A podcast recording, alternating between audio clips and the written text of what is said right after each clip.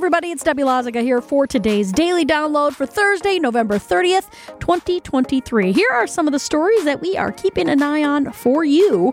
It is day two of the RNC walkthroughs. They have these walkthroughs for media to be able to go through and figure out where we're going to be for the Republican National Convention that's happening next summer.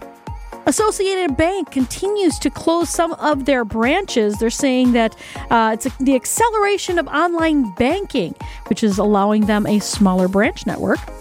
And our pal from TMJ4, Carole Meekins, retires today.